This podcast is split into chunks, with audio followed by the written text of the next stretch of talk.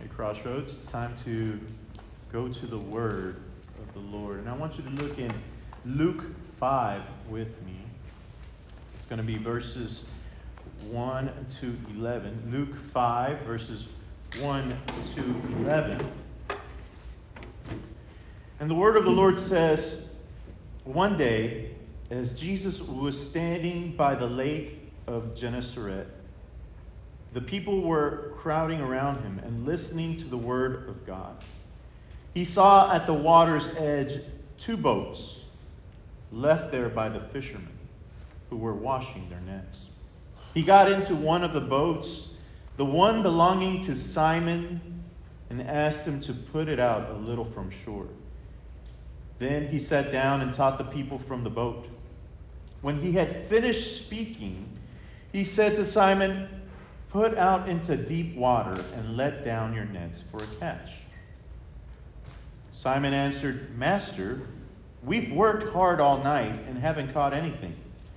But because you say so, I will let down the nets. When they had done so, they caught such a large number of fish that their nets began to break.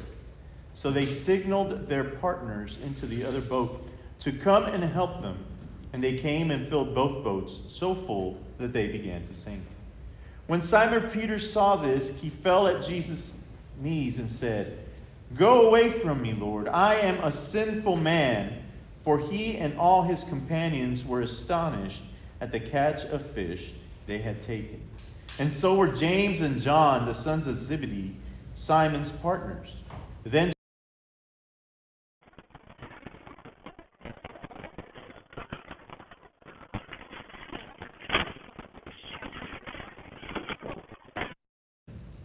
This is the word of God for the people of God. Thanks be to God. We're moving on to a new sermon series. We were talking about the names of God. And now we're going to a, name, uh, to, to a sermon series that we've named The Life I Choose. Now, that's a pretty interesting name for a series, but I think where we want to get at, the point of that, is that discipleship is a choice, my brothers and sisters. You see, we believe that salvation is all of God's prerogative, right? God is the one who sets things into place. God is the one who acts into salvation. God is the only one who can save. And yet, discipleship is the choice of every person. Whether or not to be a disciple of Jesus Christ. And it's the first choice that we make on this spiritual journey. Uh, uh, it's the same one that Peter is faced with here in this story, and that is what do I do with Jesus? How do I respond to Jesus? Jesus is standing right here in front of me. I have seen something miraculous. I have seen something at work. I have heard him speak. I believe this is a man of God, but what do I do now? What is my response? Because a response is required to Jesus from you.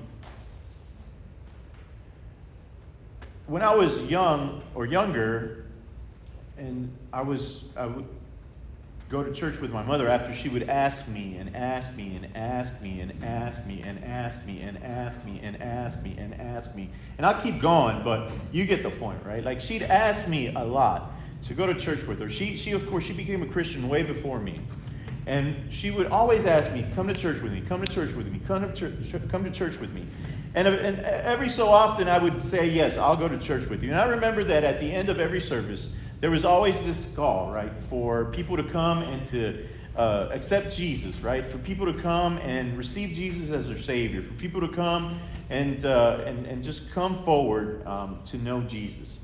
And every time that I would hear that, every time that we would get to that place, I would always be both kind of really happy about it because I know that the service was going to be done.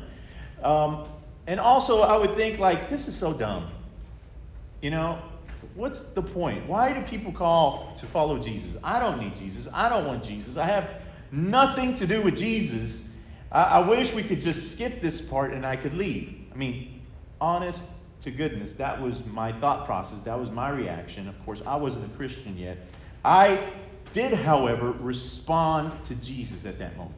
Every time that that happened, I was responding to Jesus with a no.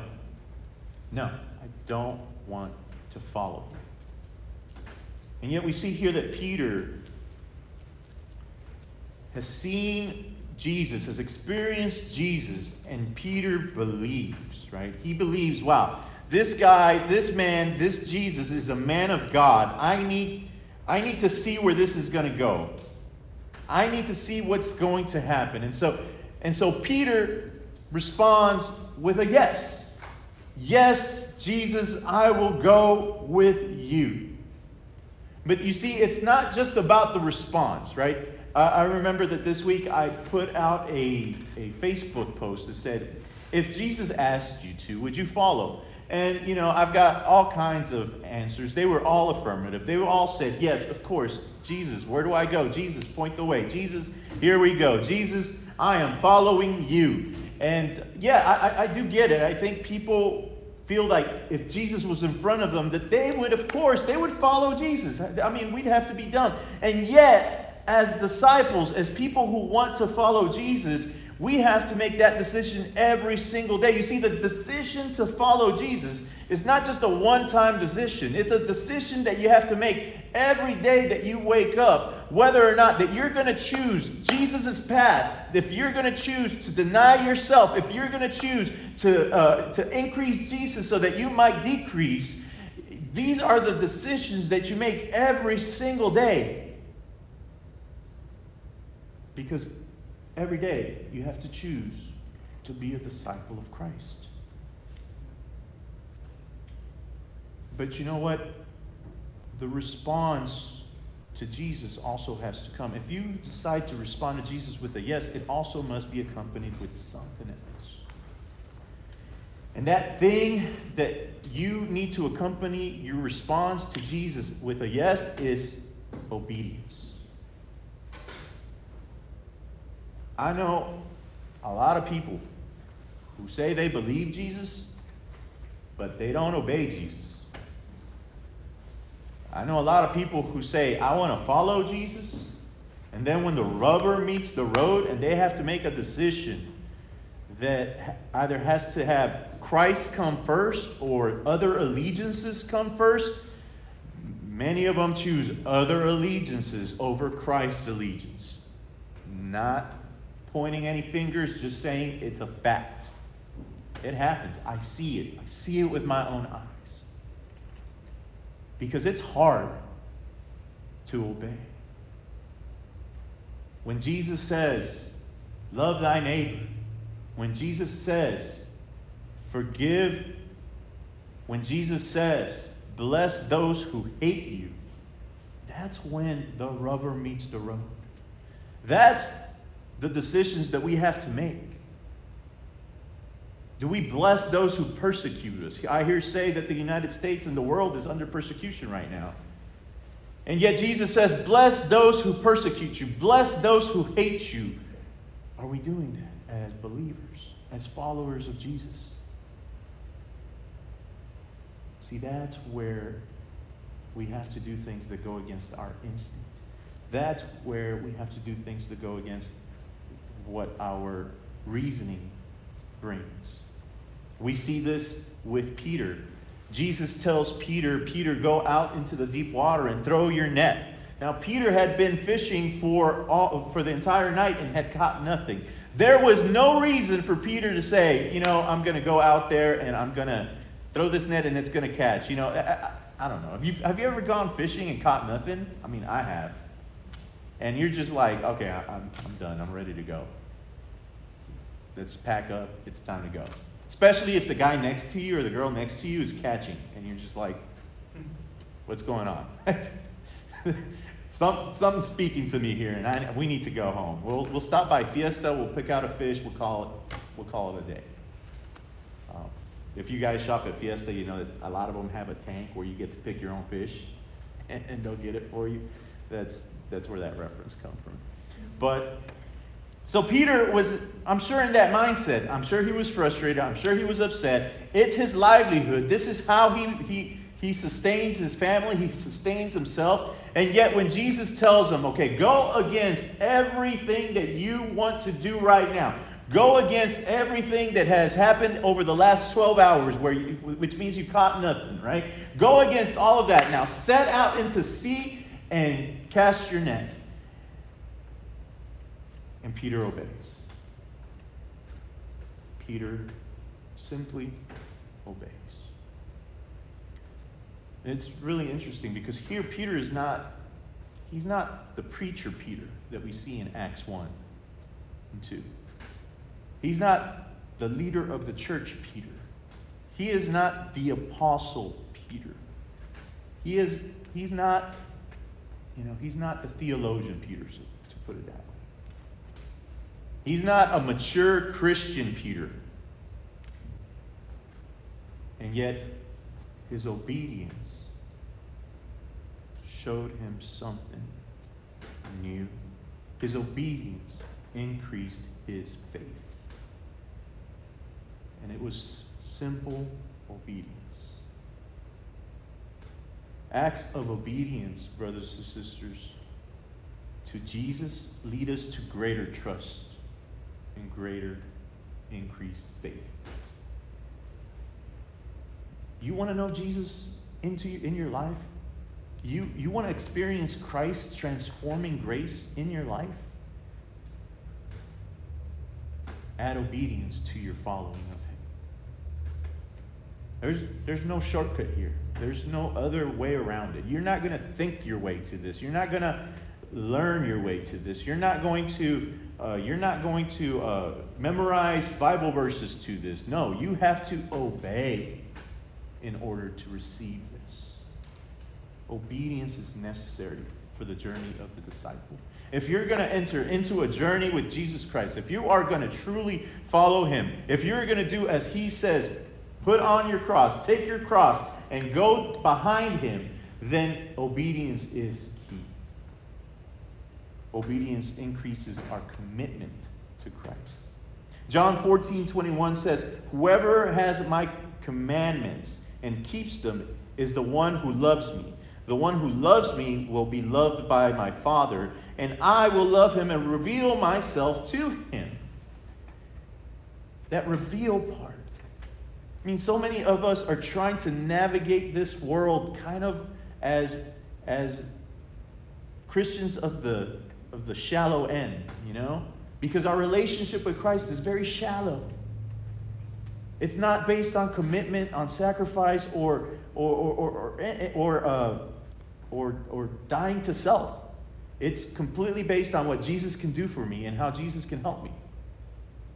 And so that's what I call a shallow end Christian. When you become a deep end Christian, is that you throw yourself completely in and submerge yourself into Christ. And that starts with obedience. You can know all the Bible that you want, you can memorize as many scriptures as you can. You can know the story of the church. You can be an eloquent speaker. You, you can do a lot of things. But if you're not obeying Christ in your life, you're still on the shallow end of the pool. But when you jump into the deep end, when you submerge yourself into Christ, Christ will reveal himself in ways that you cannot even imagine into your life into your experience. And not just to your life, but to your family, to your coworkers, to your, to your job, to, to your finances, to uh, everything that, that revolves around you is going to change. Because there is definitely a before and an after with, when you choose Christ when you choose to follow and obey him. There's, it's not the same thing. Your, your life is not going to walk the same way. You're not going to speak the same way. You're not going to think the same way. The values are going to change. The, there is a difference that happens in you, folks, but it, it takes it takes much more than just simple belief and lip service. The call of the disciple is a lifelong and eternal one in this life, when you decide to follow and obey Christ, it, it means a commitment to Christ, a commitment to Christ and to live for Christ, to die to self and to be Christ like. Which means that your commitment to Christ comes before any other commitment that you might have. Any other allegiance takes second place to your allegiance to Christ. Every allegiance, I, I, I will not emphasize enough, every allegiance, Christ comes first. To live a life that points to Jesus, that is the life of the disciple. To love others, to seek justice, to serve the least, to take on the Great Commission, and to disciple others, to be a disciple maker. The story that we talked about just now with Simon Peter is, the, is in the Synoptics, and all of the Gospels have a slightly different call stories. There's, there, there's differences, except for John. John is like very different. And in John, I love the call stories in John because in John, uh, Jesus calls one or two disciples, and they, those disciples, go and call all the other disciples. It's kind of like whenever you were uh, little, right? When you were a kid. I, I lived in an apartment complex, and I remember that um, you know, one kid would go and knock on the other kid's door and say, hey, can Caesar come out and play, right? Can, can, can he come out and ride his bike with me? And so I'd bring out my bike, and the both of us would go to the next apartment door, knock on the door, and say, hey, can such and such come out and ride his bike with us. And, and then it'd be like eight of us kids just riding our bikes, playing cops and robbers, doing all kinds of things around the neighborhood. Um, I'm sorry, around the apartment complex. So much so that the, the, the manager would start getting phone calls because people were upset, right? But that's, that's what disciple making is. Is we, we have been called and now we go and call others to join us in this walk. But we cannot be disciple makers until we commit to being disciples. And that, again, is a choice that you make every day. Do you choose the path that Jesus is, is, is tracing for us or for yourself? Will you choose to obey Christ's commands today over the, the commands of your boss, of, your, uh, uh, uh, of whoever else may be asking you to do something contrary? Will you will you de- deny your desires for God's desires? Will you sacrifice your dreams so that Christ will use your life for something that may be very different from what you, your dreams were? Not saying they have to be, but sometimes that happens. I was going to be a millionaire. And now I'm here in front of you. And I love you. But sometimes God has very different paths for us to take. To wake up every day and decide to be a disciple is not an easy task. It's not something that we take lightly either. Because it means that we have to go against the current. It means that we have to go against even our own intuition into what would feel normal for us. But it does mean that we commit to Christ and to his kingdom here on earth, to his will, not my will. So let's commit. Let's commit to follow and obey Christ. Let's commit to jumping on the deep end with him. And I guarantee you, life will change. Let us pray. Heavenly Father, thank you for just your word. Thank you for your scripture. Thank you for all that you are doing, Father, in people's lives and through people, Lord, because your disciples are out. Because your disciples are in this world, Lord. Because you are using them, Lord, to, to bring life into places that need life, Lord. To bring hope into places that need hope. Because you are using your disciples to bring about change, Lord. Because you are using your disciples, Lord, to speak truth in a sea of lies. So, Father, we want to be your disciples. Lord, for those of us who need, us, need it, help us obey. Help us to follow you. We pray this in Jesus' name. Amen. Amen.